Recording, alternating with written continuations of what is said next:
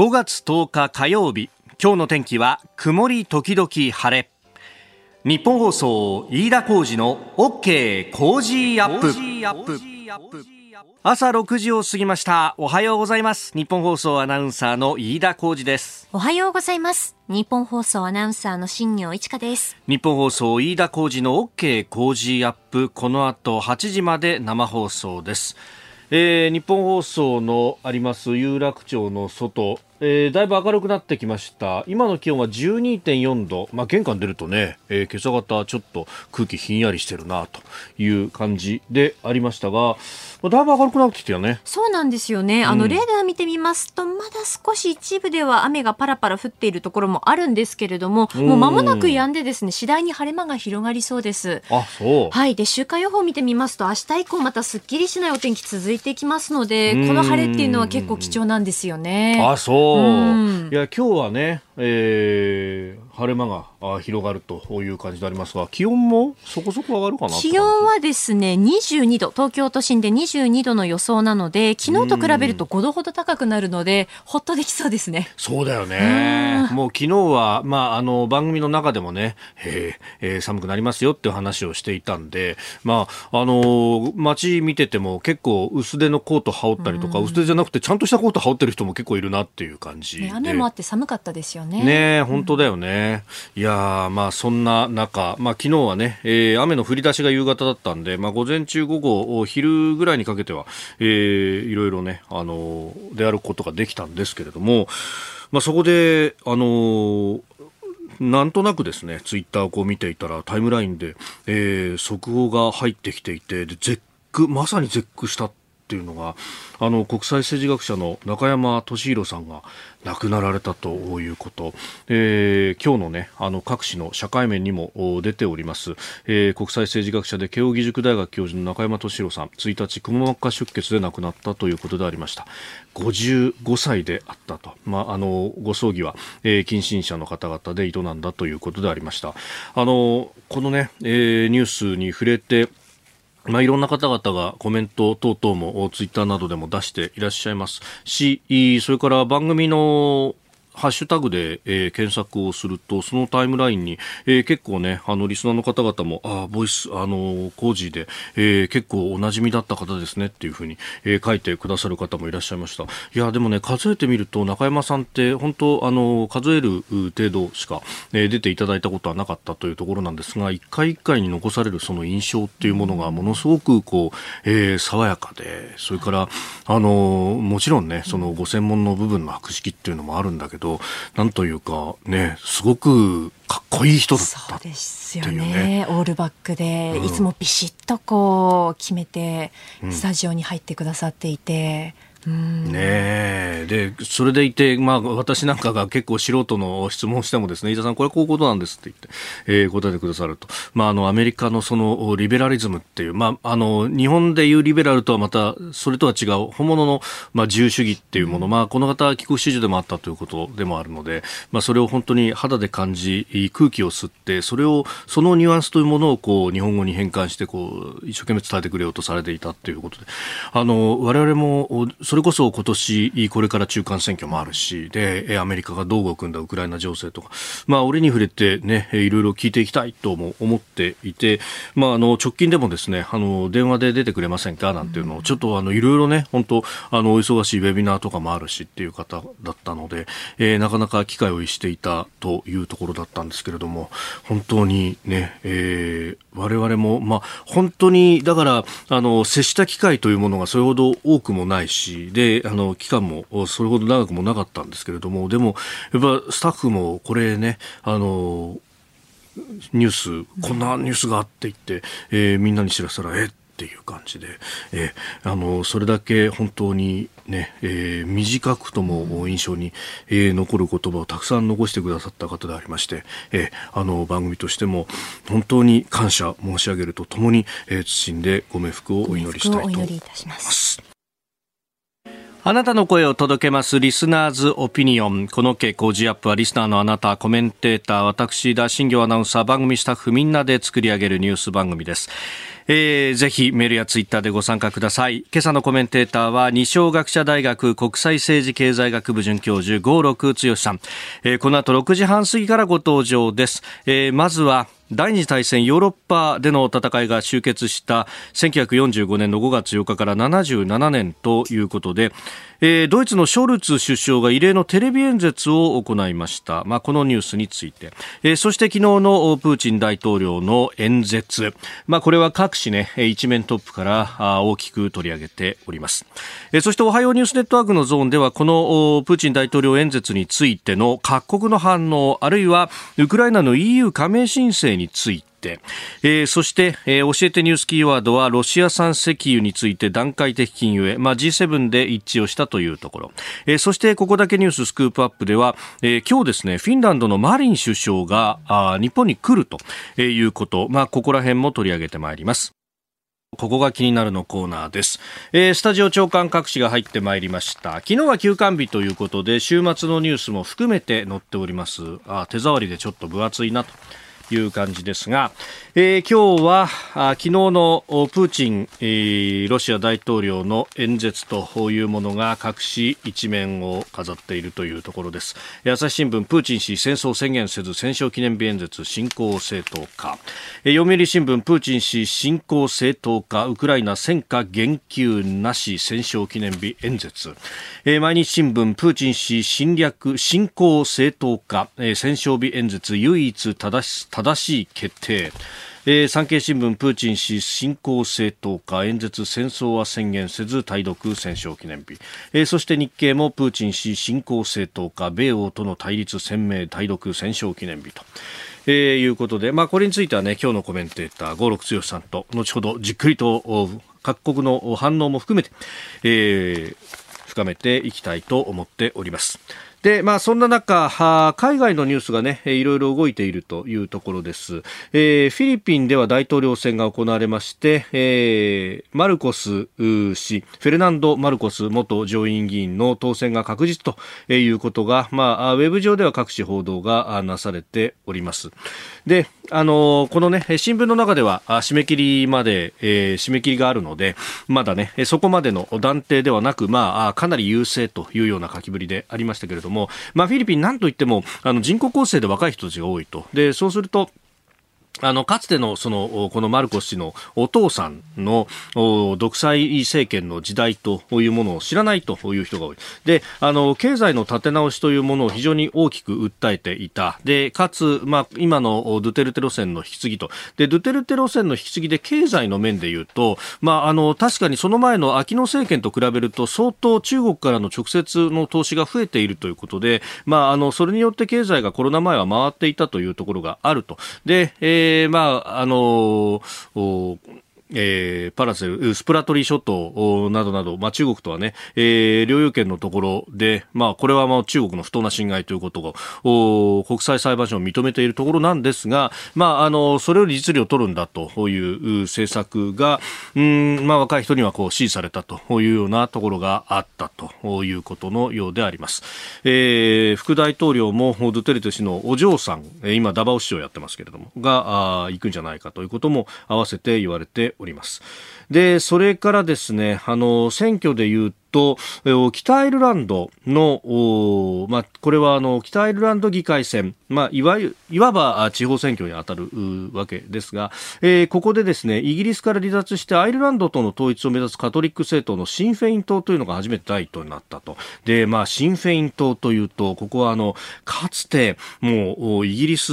各地でですね、えー、ものすごいテロが、えー、頻発したあのアイルランド共和軍 IRA の政治団体が前進ということでこれもそれこそですねそのかつての記憶というものを知っている人からするとえっ？という感じの結果でありますがこれはイギリスの EU 離脱というものが一つ大きく作用しているところがあって、まあ、イギリスが EU を離脱するということになると一つこれ関税の問題というものがねあの当時も非常に問題になってました。であのそれこそねドーバー海峡のところで、えー、荷物が滞っちゃうんじゃないかとか関税がかけられるから、ええイギリスは物価が高くなっちゃうんじゃないかとかいろんなことが物流がかなり毀損するとか言われたんですが実はあのまあイギリスとその EU 諸国の間まあこのドーバー海峡のね、ユーロトンネルっていうもので結ばれているんですが、まあ、あそこは海が隔たっていると。で、ところがですね、アイルランドに関しては陸上の国境があるわけであります。で、ここの、もののやり取りというものをどうするんだっていうものが大問題になって、で、結局これ、苦肉の策というかですね、妥協案で、あのこの物に関しての関税をじゃあどこでかけるかっていうのをアイルランドと北アイルランドの国境ではかけずに、まあ、そこは物ののやり取りとかがものすごく今までも緊密だったのでで、えーイギリス本土のあのグレートブリテン島とアイルランドの間のアイルランド海という海で隔てるよってことになったと。で、そうすると、これ事実上の切り離しじゃないかということで、あの、もともとイギリスとの一体感を求める、まあ、国境会等々の人たちというものが、まあ、非常にこれに抗議をしていると。で、一方でこのシンフェイン党など、統一を求める人たちにとっては、これは当たりに船だと、このままあの統一に向けていくぜっていうふうに、えー、なっていったという論点があると。で、実際にこのシン・フェイン党は5年以内に住民投票をやるんだというような、えー、可能性まで表明をしているということですが、えー、これはそのカソリックと国教会という宗教的な問題もはらむものなので、えー、うまくやらないと本当に大変なことになるというのは、まあ、イギリス、アイルランド双方の人たちもこれ固唾を飲んで見守っているというようなところのようであります。えー、それから最後に一点ですね、あの昨日の松野官房長官の会見で、これ結構、聞き捨てならないセリフがありまして、あの、新しい資本主義というものを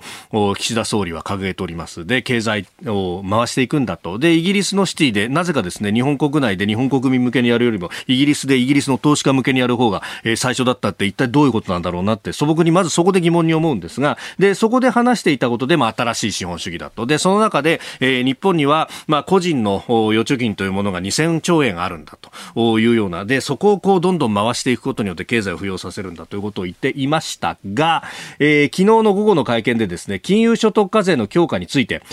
一般投資家が投資やすい環境を損なわないよう十分配慮して検討していくとの方針を示したということでこの金融所得課税の強化ってものはそれこそあの総裁選の時にですねあの言って、まあ、ある意味口を滑らしたらもうあの総叩きにやって引っ込めたっていうのがあったんですがやっぱりですねこの三つ子の魂なんとやらじゃないですけれども、一旦引っ込めたものもやっぱり出てくるなというところで、まあ、あの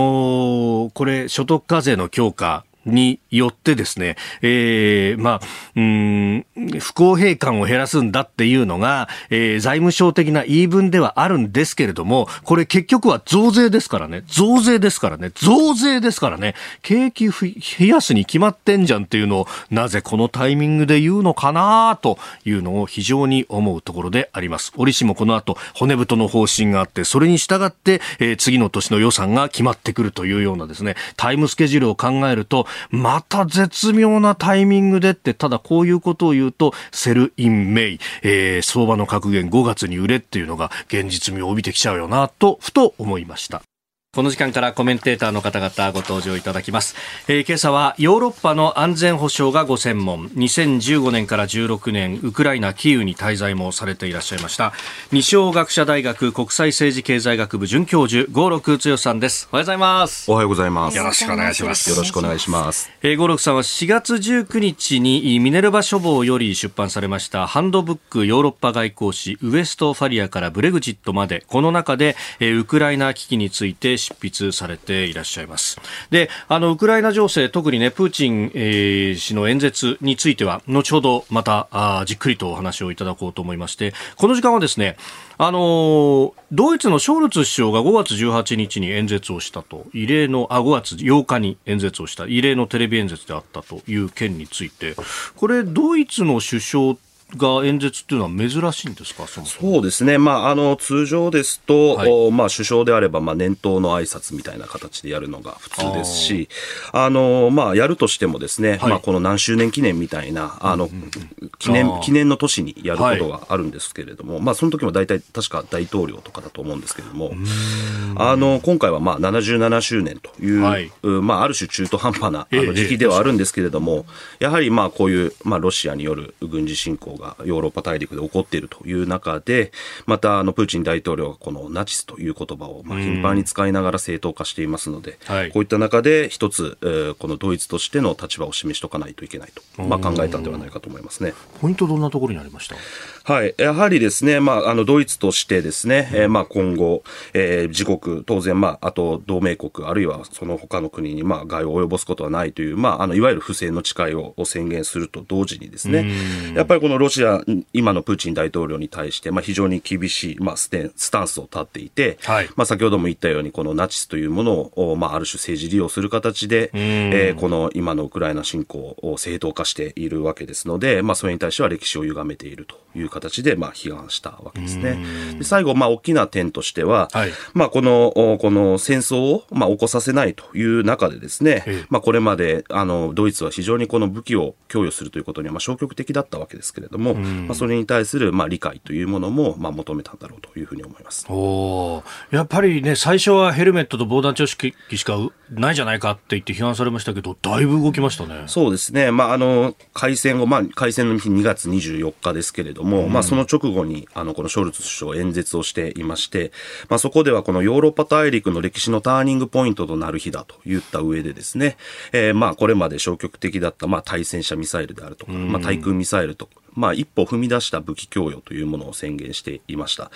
ただ、まあ、ドイツの国内ではですね、これが本当にドイツにとってターニングポイントになるのかっていうことはずっと議論があってですね、確かに、あの、ショルツ首相自身もですね、ドイツの国防費を上げるとかっていうことを宣言するなど、まあ、これまでの姿勢を大きく転換したかのように見えつつもですね、はい、やはりこの周りの周辺、NATO 周辺国がですね、このウクライナに重火器を供与する中で、なかなかこれにドイツとしては踏み切れなかったという中で、まあ、内外から非常に強い批判もあって、まあ、最終的には、まあ、4月になってからですね、あの、この重火器もウクライナに供与するという、まあ、そういうプロセスがあったんだろうと思います。うん。まあ、ちょっとその辺のね、あの、ヨーロッパの反応等々についても、お今日はあさらに掘り下げてお話をいただこうと思っております。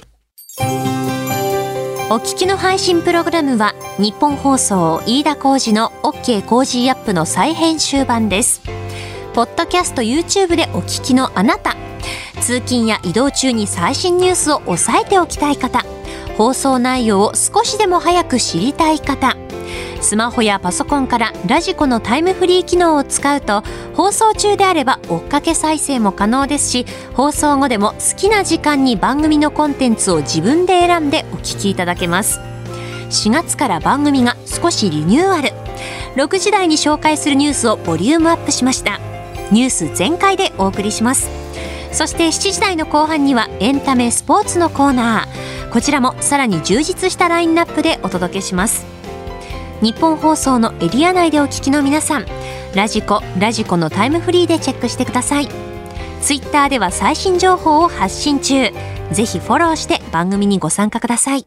あなたと一緒にニュースを考える飯田浩二の OK 工事アップ。コメンテーターの方々と7時をまたいでこのコーナーがっつりとニュースを掘り下げてまいります。えー、今朝は二小学者大学准教授の郷六剛さんです。引き続きよろしくお願いします。よろしくお願いいたします。えー、まず株と為替の値動きをお伝えしておきましょう。えー、ニューヨーク株式市場9日であります。ダウ平均株価は先週末と比べ653ドル67セント安い3万2245ドル70セントで取引を終えました。ハイテク銘柄中心ナスダック総合指数は521.41ポイント下がって1万1623.25でした。一方円相場は1ドル130円30銭付近で取引されております。でこの要因ですけれども、まあ、長期金利が上がったということで、まあ、FRB の引き締めがまたあるのではないか、それから中国の輸出の指数が出たんですけれども、これがガクッと下がったということ、大幅に輸出の伸びが鈍ったということで、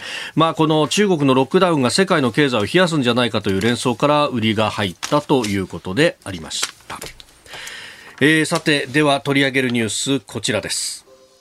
プーチン大統領が戦勝記念日の演説で戦争宣言せず。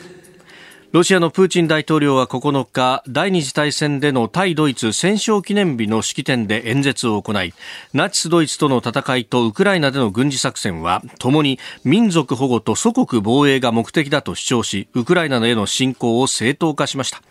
また欧米諸国から観測が出ていた戦争宣言はありませんでした。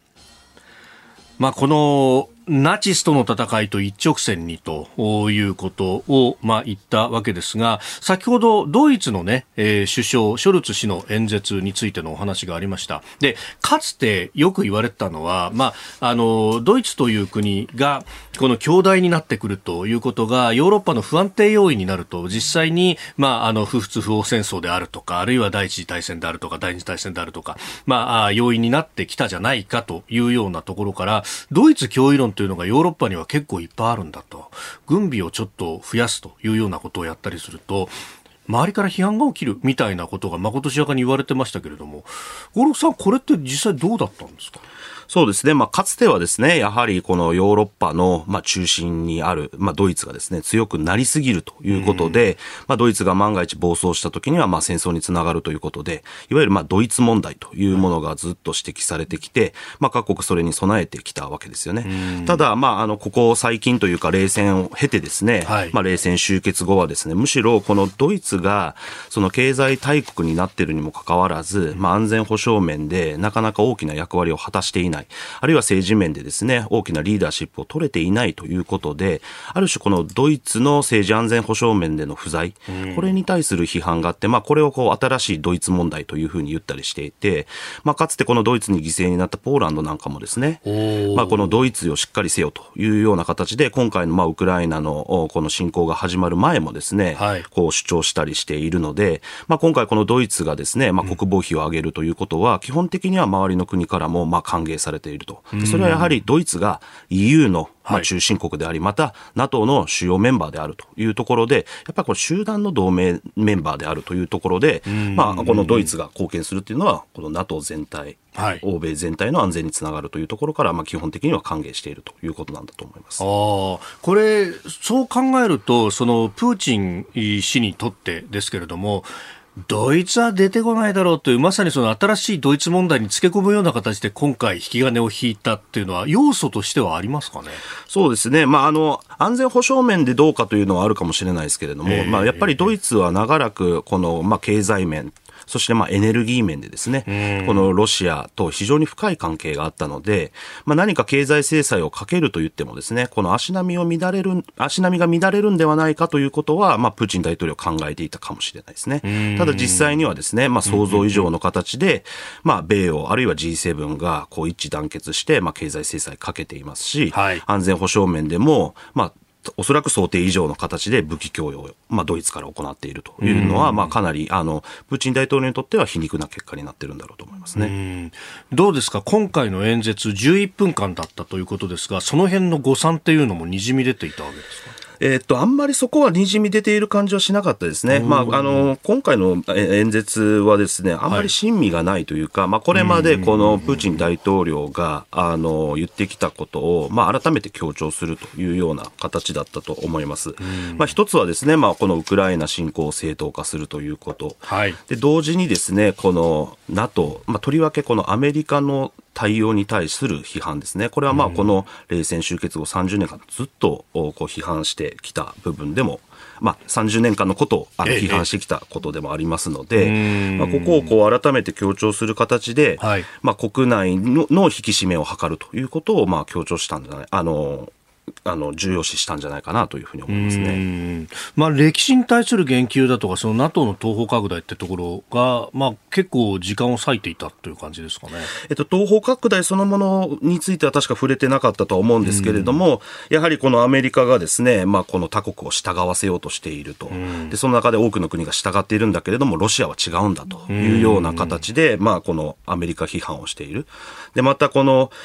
ウクライナに対してというよりも、むしろその背景にある、このアメリカ、NATO がですね、この、まあ、ナチズムでは、まあ、ウクライナという言葉使ってないんですけれども、このウクライナのナチズム政権をこううまく利用して、我々に脅威をもたらしているという言い方をしているので、直接的には言及していませんけれども、まあ、NATOVS ロシアみたいな構図をこう描き出そうとして、これはまあ国内向けなんだと思います。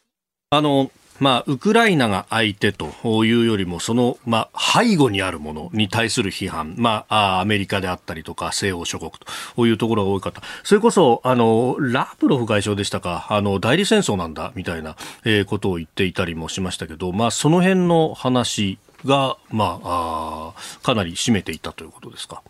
そうですね。まあ、おそらく、まあ、いろんな、あの、ことを盛り込めたはずなんですけれども、まあ、戦勝記念日のスピーチは比較的、まあ、あの、短めが、まあ、恒例で、はい、その中に、じゃあ、どれをこう入れるかということで、まあ、もちろん、この当初の予定では、何かしら大きな戦果を得てですね、まあ、勝利宣言すると思われていたけれども、まあ、それができる状況にないと。はい、で、じゃあ、戦争宣言するのかだ戦争宣言結局しなかったのは、やはりこのリスクが非常に高いと。つまり、これまで特別軍事作戦と言ってきたにもかかわらず、ここでいきなり戦争と言っちゃえば、まあ下手するとですね、この特別軍事作戦がうまくいってないんではないかと、国民に捉えられる可能性もありますし、はい、まあこの元でですね、あの、戒厳令出してですね、こう総動員出すと、まあ国民が本当についてくるか分かんないと。いう中で何を選んだかって言ったときに、まあこれまで言ってきた、その、まあ NATO 批判であるとかアメリカ批判を展開することで、まあ今の軍事作戦のための協力をまあ仰ごうとしていると。で、今、あの、ロシア国民の世論調査を見るとですね、はい、まあこのウクライナ情勢に対する不安感っていうのは、やはり世論の中でも高まっているみたいなんですよね。ただじゃあその原因が何でが原因でこういう状況になっているのかって言ったときに、はい、まあ多くの方はやっぱり NATO これが原因なんだというふうに捉えているというデータも出ています。ということからすると、まあ、プーチン大統領はですね、まあ、この今、まあ、ドンバスで起こっていること、ウクライナで起こっているこれは、まあ、アメリカであったり、NATO が引き起こしているんだというようなことを、まあ、スピーチの中で強調することで、うん、まあ、そもそも国民の中にある、なんとなくそうなのかなと思っていることを、ある種強化させるという。はい、だその意味においても、今回の演説っていうのは、まあ、当初からその要素はあったんでしょうけども、やはり国民に向けての、まあ、メッセージだということなんだろうと思いますね。対外的というよりも国民に向けて。そうですね、まあ、対外的って言っても、まあ、我々から見たらもうずっとこれ2月24日以来戦争が戦争状態なわけですし、はい、これは誰の目にもあの、明らかなことですけれども、やっぱり国内に対してどういうふうに説得するのか、どう正当化するのか、ここは非常にプーチン大統領としても、まあ、気にしているからこそ、うんうん、まあ、こういう演説になったんだろうと思いますね。うんあのー、ね、規模が縮小されたんじゃないかみたいな話であるとか、それこそ航空機を飛ばすなんてものも中止になったと、まあ、あの、曇天と言いながら結構明るいぞみたいなね、映像を見ると思ったんですが、そ、ね、の辺そんなに国内的な影響しなかったってことなんですかね。うん、ちょっと実際にその、まあ、パレードの規模が小さくなったのは、やはりこの、まあ、戦力、これが前線に行っている部分っていうのは、はい、まあ、あの、影響しているんだろうと思うんですけれども、やはり、まあ、登場すると言われていた、まあ、あの、週末の日の飛行機ですか、はい、あの、核戦争が、まあ、あの、起こった際にですね、空から、まあ、指揮、あの指揮命令ができるような、あそういう飛行機を飛ばすと言われてたけども、これ飛ばさなかったわけですよね。はい、ただ、天候が本当に 悪かったのかというところころがあって、まあ、ちょっとここはよくわからないですね。まあ、ちょっと書くっていうところをトーンダウンしようとしたのかもしれないですけれども、ただ、まあ、これはちょっと今後のプーチン大統領の発言であったり、まあ、ロシアの実際の行動を見ないと、わからないですね。うん。まあ本当、ウクライナではいまだにこう戦闘が続いているということで、まあそれを緩めることはない。むしろあの化学兵器などを使うんじゃないかと、この記念日に向けて使うんじゃないかと言われてましたけれども、今のところそういった情報はないですよね。そうですね。あのもちろんのことながら、まあ核のボタンを押すっていうところはもうこれプーチン大統領次第なので、まあ非常に懸念すべきで、まあその可能性というのを排除してはならないんだとは思うんですけれども、まあ、現状ではですね、やはりまだ東部での戦闘が続いていると。はい、で、まあ、これがこう長期化し、そしてまああの膠着状態になったときに、うん、その状況を見てプーチン大統領がどう判断するのか。で、まあこれをまあ NATO なり、まあアメリカなりが、まあこのプーチン大統領核のボタンを押させないようにどういうふうな形で、まあある種この抑止力を回復できるのかっていうところっていうのは、まあ非常に重要になってくるのかなと思いますね。うん。そうすると、まあウクライナに対して今武器の供与という形を中心にした支援をしてますけど、どうなんですかね、この国際的な枠組みでの支援だとか、そういうところも視野に入ってきますか？あもちろんですね、あのまあ、アメリカはさらにこの軍事供与を強めるということを言っていますし、またあの先月ですね、あのドイツにあるこのアメリカ軍基地でも、まあ、40カ国を集める形で国際的なまあ武器供与をめぐる会議開かれ、これあの定例化されるというふうに言っていますので、まあ、あの適宜ですね、まあ、ウクライナ側が今戦況の中で必要なものっていうものをまあスムーズに、えー、その武器提供する側でもうまく調整する形でやっていこうという意思はあのあるんだろうと思いますね。おはようニュースネットワーク取り上げるニュースはこちらです。プーチン大統領の演説についてイギリスの国防省が根拠のないおとぎ話のようだと批判ロシアのプーチン大統領は9日第二次大戦での対ドイツ戦勝記念日の式典で演説を行いましたこの中でプーチン大統領はウクライナと欧米によって絶対に受け入れられない脅威が我々の国境で直接作り出されていたと主張。ロシアは予防的に侵略者を撃退したと述べウクライナへの侵攻を正当化しました。これを受けイギリスのウォレス国防大臣は根拠のないおとぎ話のようだと批判。NATO や東ヨーロッパがロシアを侵攻する計画はかつてなかったし今もないと指摘しました。えーまあ、各国の、ね、反応が出てきているわけでありますけれども、まあ、イギリスの国防大臣、まあ、この人、そういえば戦争宣言するかもって言ってた人ですよ、ね、そうですね。あのウォレス国防大臣がまさにこの戦争宣言観測っていうのを出した張本人で、はい、ただ、まあ、あの時の全部あのラジオでの発言聞くとですね、まあ、結構留保つけてたんですよね。はい、あの、実は具体的な情報はないんだがっていう。えー、ただ、まあ、こういうことを言うことによって、もしかしたら牽制しようとしていて、で、まあ、プーチン大統領宣言するつもりがそもそもあったのかなかったのか、これはわからないわけですけれども、しあったとして牽制されて言わないってなれば、これはアメリカ、イギリスがですね、この侵攻前からやってきたある種この情報を先に出すことによって行動を遅らせるという、まあそういう戦略の面もあったのかなというふうなこともちょっと考えていますよね。うん。まああのね、えー、ゼレンスキー大統領もメッセージを出したりだとか、まあいろいろこう反応もありますか、あのこの辺どうご覧になります？そうですね、あの実はゼレンスキーの大統あゼレンスキー大統領のこのビデオメッセージって2回出るんですよね。で、この2回っていうのは実は5月8日と5月9日にこのメッセージが出ているんですけれども、2日連続ではい、よくよくまあ考えていただければわかると思うんですけれども、うん、まあ、ウクライナもこれ旧ソ連の国でですね、はい、同じくまあソ連の中で一緒にこのドイツと戦って、まあ、あの勝ったということなので、まあ、長らくこの5月9日が戦勝記念日でした。で、もちろん今もですね、5月9日戦勝記念日なんですけれども、はい、実実はクリミア併合以降ですね、まあ、2015年から5月8日を、その追憶と和解の記念日という形で新たに設定して、あの、第二次世界大戦だけではなくて、はい、このドンバスで亡くなった方々、こういった方を、まあ、追憶する。そして、まあ、あの、国家と国家の和解、人々の和解を、こう、まあ、祈るような、はい、そういう日を設定してるんですね。で、5月8日っていうのは、これ、アメリカ、ヨーロッパであの戦勝記念日ですよね。つまりこう、どういうふうにこの過去の戦争と向かい合うかって言ったときに、はい、ウクライナ自身は2015年以降、ヨーロッパ的なアプローチをとっていて、で、その際、あの、象徴としてですね、あの、赤いポピーの花をこう胸につけると。でこのポピーっていうのは、このイギリスなんかではですね、はい、第一次世界大戦の、まあ、リメンバランスデーで、このつけられる象徴なんですけど、これを採用して、まあ、このヨーロッパ的な、この式典というか、をこれをやってきているんですよね。で、この軍事パレードっていうのも、実はウクライナでは5月9日ではなくて、この独立記念日、8月末なんですけれども、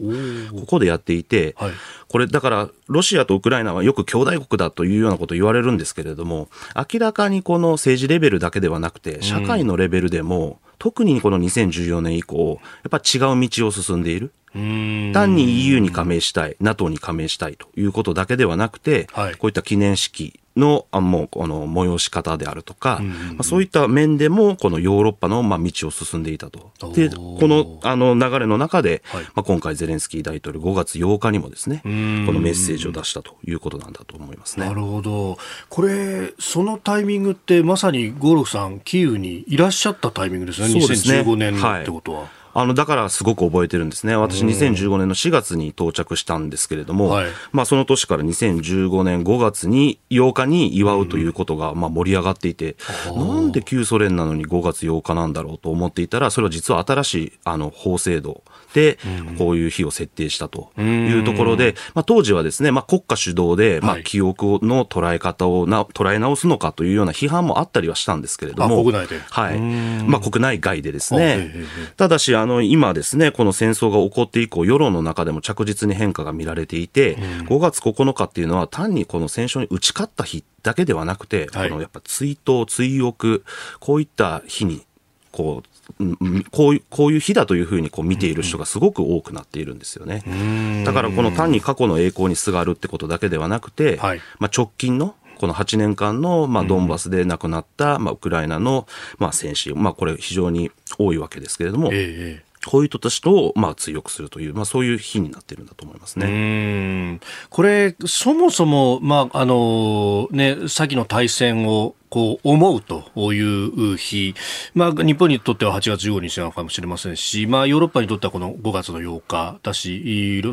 シアは9日ですけれども、その、まあ、あの、過去の出来事を追憶すると、で、反省をすると。で、その辺のこう趣旨とかっていうものは、もともとそのロシアがやっていたこの5月9日の式典というものも、そういう要素はあったんですよね。そうですよね。まあ、いわゆる戦勝記念日ってこの付箋の誓いで、ネバーアゲインなんですよ。二度とこういうことがあってはならないと。そのために私たちどうしていくべきなのか。で、ここには戦勝国も敗戦国もなくて、共にこう手を携えて新しい平和を作り出していこうという、まあそういう日なんですよね。で、かつてまあロシアのここの5月9日もですね、はい、例えばまあ2005年なんかの60周年の式典ではですね、はい、まああの日本から小泉首相も訪問されてますし、ねはい、まあドイツのあのシュレーダー首相も行かれていたり、まあブッシュ大統領も参加したりという形で、まあ、この、まあ、戦勝国、敗戦国関係なくですね、またアメリカ、ヨーロッパ、ロシア関係なくですね、まあ、この日を、この日を、まあ、あの、きっかけにまた改めてこの不戦の誓いを新たにしようという形で、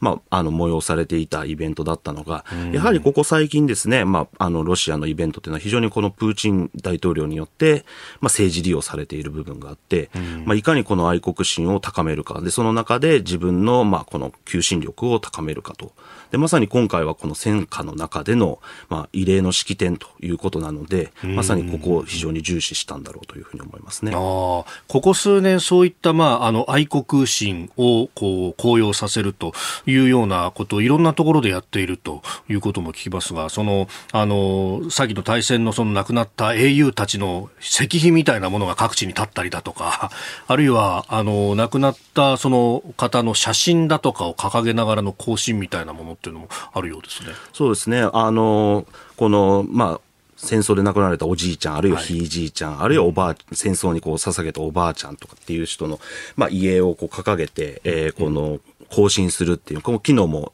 あの、実施されていましたけれども、はい、これなんか話が、話を聞くところによると、もともとはですね、まあ、市民の側から出てきた、まあ、非常にこの非政治的な、まあ、イベント、本当にこの追憶のためのイベントとして始まったものが、はい、まあ、ここ最近ですね、この、まあ、プーチン政権によってこのハイジャックされている。まず非常にこの政治的に使われているというところもあるようですよね。うん。あの、不滅の連隊というふうに、ね、ううね呼ばれるやつですか。はいもともとはだからこの敗あの不戦の誓いとして我々と身近なものなんだとつながっているものなんだっていうののアピールだったものがいつの間にか愛国心高揚になっていると。まあ愛国心を高揚すること自体はまあ問題はないんでしょうけれども、えーえーうん、それがこの権力であるとか、はい、まあ政治ここにつながっているっていうところが、まあ、極めてこのロシア的であるし、まあ、プーチン的であるというふうにまあ言えるんだろうと思いますね。うん、それからもう一つ用意していたニュースが、ウクライナのまあ EU 加盟申請について EU 委員会6月に意見表明へと、このまあ EU、ヨーロッパ連合への加盟っていうのは、まあ結構こう手続きいろいろ大変だっていうようなイメージがあるんですけれども、これ、どうなんですかね、結構こうバイパスしていく形になるんですか？いや、実際にはですね、まあ、結構な時間はやっぱりかかるんだと思うんですよね。だけど、今、EU 側が表明しているのは、まあ、できるだけこの、まあ、短い期間で、あの、やっていこうということなんですが、ただ、まあ、もちろん、その各国が、まあ、どういうふうな判断をするっていうことも非常に重要なのでですね、まあ、とりわけ、えー、今、あの、えー、この EU のですね、えー、理事会議長国を務めてフランス、まあ、マクロン大統領、まあ、この前、あの、大統領選挙で再選されましたけれども、まあ、マクロン大統領もですね、先ほど実は演説してたんですけれども、その中で、まあ、ウクライナの加盟おそらく、まあ、結構な時間かかるっていうことも言っているんですよね。なるほど。ですから、まあ、やはりこの、他の、まあ、候補国もいる中で、このバイパスする形で先にということはなかなかなりづらいんだと思うんですけれども、まあ、それでもですね、まあ、この今、ウクライナに対する、まあ、政治的な連帯、えー、まあ、道徳的な、あの、サポートというところで、まあ、あの、この手続きをできるだけ早くしようと、まあ、努力していることな、で、努力しているところなんだと思いますね。まあ、ロシアに狙われている国というと、それこそ隣のモルドバなども、やっぱりこう、EU にできることなら、まあ、加盟したいっていうのはあるわけですよね。そうですね。まあ、ウクライナとモルドバと、そしてジョージアですね。あまあ、ここがこう、大体こう、3つの国セットで、えー、大体議論されることがあるので、まあ、当然この状況を見て、モルドバであったり、ジョージアもですね、この EU の加盟申請をまあ求めていくということになるんだと思いますね。はい、続いて、教えてニュースキーワードです。ロシア産石油を段階的禁輸へ。岸田総理大臣は昨日、ウクライナ侵略を続けるロシアへの追加制裁として、ロシア産の石油の輸入を段階的に禁止すると表明しました。岸田総理は、時期は実態を踏まえ検討していく、時間をかけフェーズアウトのステップを取っていくと述べ、順次進めると説明しました。まあ、これ、あの9日の未明に行われた G7 のオンライン首脳会議の合意を受けた内容ということなんですが、この段階的で大丈夫なんですか？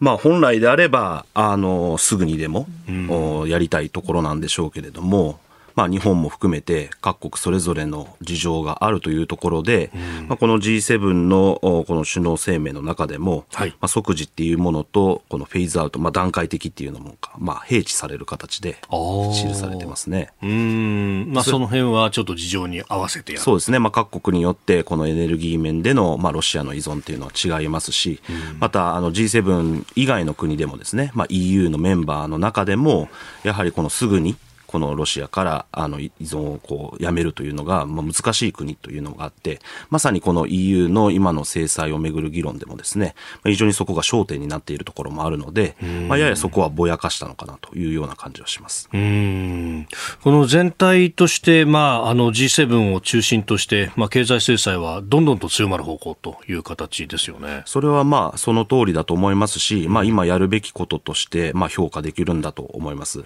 で、また日本の立場としてもですね、やはり2014年の時は、まあ、制裁を加えたと言ってもですね、まあ、非常に象徴的で、もう私なんかでも、まあ、ウクライナ現地でもそうですし、ええ、まあ、アメリカ、ヨーロッパなんかでも知り合いからもですね、あまりにも消極的なんじゃないかというようなことも言われたことがあるので、やっぱりその意味ではですね、今回、あの、岸田政権、岸田さんがですね、この当初からですね、しっかりと G7 の他のメンバーと、この足並みを揃えてやっているということについては、まあ、評価できるんだろうと思いますね。まあ、これ各国そのエネルギーのね、えー、問題に直結してくるわけですが、あの、ゴールデンウィークの各国訪問の中で、えー、イギリスで記者会見をしたときに、結構踏み込んで原子力発電の話までしましたよね。そうですね。まあ、ここあんまり注目されてなかったように思うんですけれども、やっぱり今後、まあ、日本でしっかりこの点も議論していって、はい、まあ、いかにこの、まあ、脱ロシア、まあ、このロシアへの依存をこう下げていくか、で、そのためにどういう形で、えー、このエネルギーを確保していくのか、はい、ここについてはやっぱり国民に対してですね、しっかり透明性のある形で説明が求められるんだろうと思いますね。うん。これ一部報道で見たんですけど、あの、仮に日本が原発を再稼働して、まあ、LNG の需要が少し減るみたいなことになれば、それはウクライナへの支援になるじゃないかというような、あ海外のメディアが報じてるんだというような話があったんですが、こういう議論っていうのはされてるんですか？そうですね。あの、海外の方がむしろこの前のあの、岸田さんのイギリスでの、えー、踏み込んだ発言注目されているようですし、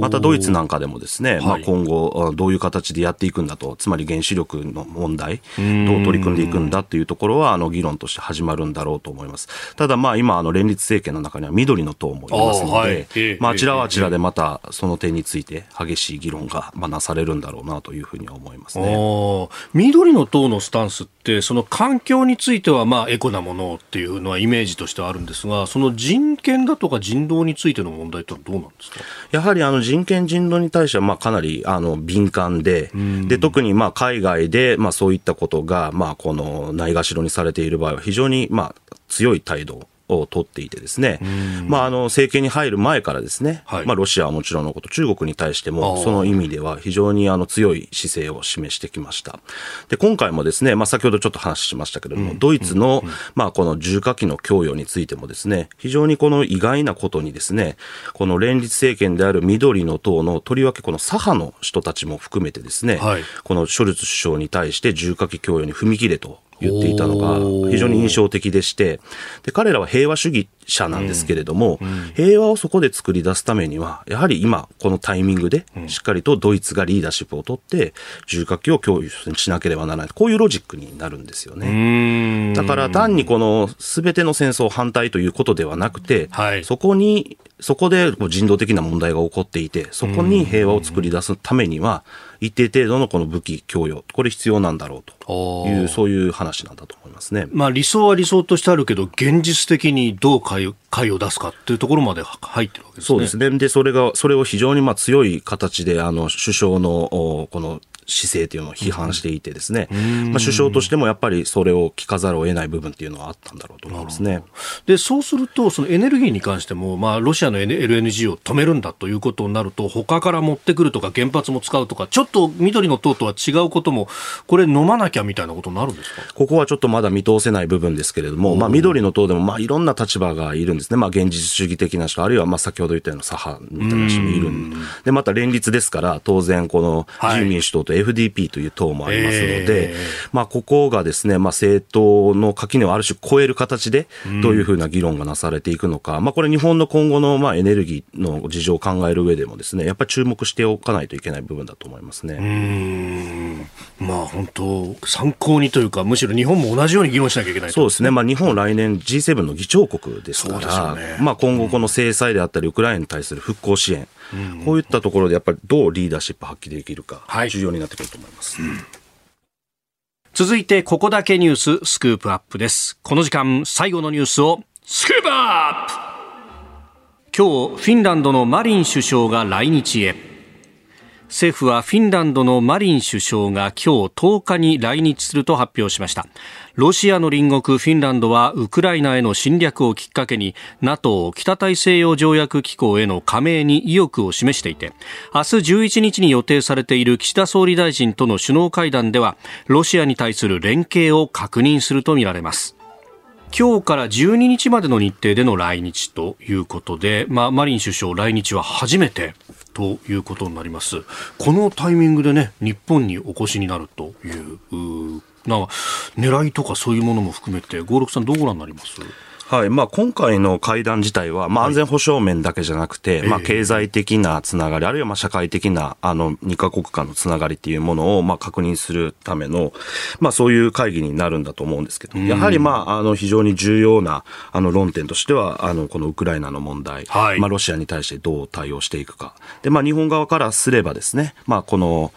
インド太平洋地域における安全保障環境について、まあ、フィンランドの、まあ、首相にもまあ理解してもらうと、まあ、そこでこの両地域のですね、はい、まあ、このつながりみたいなものを確認し合う、そういうまあ会議になるんじゃないかと思いますね。うん。まあ、本当、地図で見ても長い国境線をフィンランド、ロシアと接しているし、それこそ歴史を紐解けば、えー、攻められたことだって何度となくあると。いうところ、今回は危機感が相当強いですか？そうですね、やはりあの、まあ、来週にもですね、まあ、NATO 加盟をこう表明するんじゃないかというふうに言われていますけれども、はい、やっぱりこの世論を見てもですね、今回のこの侵攻で大きく変化しているわけですよね。で、まあ、この2014年のやはりクリミア併合というのは一つのきっかけとなって、はい、このフィンランド、そしてまあ、あの、スウェーデン、まあ、ご両方中立と言われている国ですけれども、はい、まあ、NATO、そしてアメリカとの関係強化っていうのは非常に深めてきたんですけれども、でもやっぱり加盟にまでは至らなかったわけです。世論調査でもやっぱりこう長年20%台ぐらいをずっと賛成があの行き来していたんですけれども、まあ、今回のまあ侵攻を受けて世論もですね、はい、まあ60%近くになっていて、実はあの先ほど世論調査また新しいもの公開されたのではもう70%を超えていると。あ、そうですか。いうことなので、まあほぼまあ国民としてもコンセンサスができつつあると。まあそれぐらいのインパクトを、まあ今回のこのロシアによる侵略戦争を与えたということなんだろうと思いますね。うん。あの北欧諸国って本当あの興味深いバランスの取り方で、フィンランドという国は EU には加盟していて、ユーロが使えるという国、で、スウェーデンはというと、通貨は自国ですよね、であれ、ノルウェーでしたっけ、NATO に加盟してい。る、ノルウェーが、えーと EU ではなくて NATO スウェーデンは EU に加盟しているですから、まあ、フィンランドとスウェーデンはですね、まあ、よく中立って言われるんですけれども、はい、まあ、中立というイメージが皆さんどういうふうにお持ちか分かりませんがこう全てと等距離みたいなイメージなんですが、はい、まあ、政治社会面では、まあ、EU に加盟しているので、まあ、その意味では、まあ、この西を向いていますし先ほど言いましたようにこの14年以降この2カ国はですね、はい、NATO、そしてアメリカとのバイでですね、非常にこの安全保障協力というのを深めてきたので、その意味では、はい、あの、いわゆるこの遠距離でロシアと、ヨーロッパと付き合ってきたわけではなかったんですよね。ここやっぱ確認しておかないとですね、もう本当にこの常に中立で真ん中にいたっていう、まあ、イメージがあると思うので、はい、その中で今回やっぱ大きな一歩を踏み出したと。いうところが、やっぱりそれだけのインパクトをもたらした戦争だったということなんだと思いますね。うんまあ、かつてというか、その冷戦の時代っていうのは、まあ、民主主義をきちっと維持しながら、でも、確かワルシャワ条約でしたっけ？あの東側の安全保障の枠組みにもこう半分踏み入れえっと、フィンランドは入ってないです。はい、ただ、あの、フィンランドは、まあ、民主、まあ、独立を勝ち取ったんですけれども、えー、ある種自己検閲するような形で、まあ、当時のソ連をですね、まあ、批判するようなことが、まあ、事実上タブーになっていたりしていて、で、まあ、そういう状況をですね、まあ、ある種、こう、揶揄するような形で、まあ、あの、西ヨーロッパではフィンランダイゼーション、まあ、フィンランド化というふうに呼ばれたりもしていました。で、この状況、実はフィンランド人はものすごくやっぱり嫌っていてですね、はい、今このフィンランド化という言葉自体も、フィンランド社会では、まあ、非常にこう、ネガティブな意味で捉えられているので、はい、まあ、この戦争が始まる前にですね、はい、まあ、一部からはウクライナをフィンランド化してしまえとか、つまり中立を宣言させるべく大国で、この保障し合えというようなこともありましたけれども、実はフィンランドではそれに対する懸念っていうのはすごくあって、これ自国に対しても、ウクライナみたいな他国に対しても、やっぱフィンランド化と呼ばれるような状況を押し付けるのは良くないという、そういうまあ認識がまあ強く出ていたということが言えますね。まあ、彼らはそれこそ強大なソ連に対してもう断固として戦ったっていう。で、それによって、あの、ソ連に一定程度最初引かせたっていうような歴史もあったわけですもんね。そうですね。やっぱり歴史的なあの流れっていうのは非常に大きかったと。うん、ただその中で先ほども言いましたけども、国内の中でいろんな制限があったということは、まあ今から振り返ったときに、まあ非常にまあ苦々しい思い出とし、まあ思い出というか苦々しい記憶として、まあ今引き継がれているということなんだろうと思いますね。うん私も一度フィンランド旅行したことがあったんですけれども、あのマリメッコとかすごく鮮やかな、あの、こう、ね、イメージのデザインがいっぱいあったりなんかするんですが、やっぱり、まあ、あの冬は暗いっていうのと、あとそういった気持ちの面での暗いところもあるから、明るいデザインで明るくしようっていうのを結構こう積極的に取り入れたんだみたいな話を聞いて、やっぱこういろんな歴史ってものがあるんだなってものすごく感じたんですよね。まあ、やっぱりヨーロッパって非常に多様ですよね。一言でヨーロッパって言った時に、やっぱりもう地理的に全然違いますので、例えばまあ今回はフィンランドとスウェーデンという国がこの NATO の議論でこの非常に世論が高まっているって話ですけども、他方でオーストリアとかスイス、はい、こういったところでは逆にそんなに支持率、あの NATO 加盟の議論って高まってないんですよね。ああ、二つともまあ一応衛星中立国ですね。そうですね。うんうん、で、それはまあやっぱりこう周りの国に NATO 諸国がいて、はい、まあある種このある種何もしなくてもと言ったら変ですけど、自国の防衛である程度安全が確保できるというところもありますし、まあ、今おっしゃられたような、そういう立場というものを確認しているというところで、まあ、同じようなあの現象を見てもですね、はい、それに対する受け止めっていうのはやっぱり各国で微妙に違うというところが、またこのヨーロッパの面白さであり、興味深いところなんだと思いますね。でもやっぱこれらを見ると、そのまあ、特に直面している国々にとっての同盟の重要性っていうものは非常に大きいと。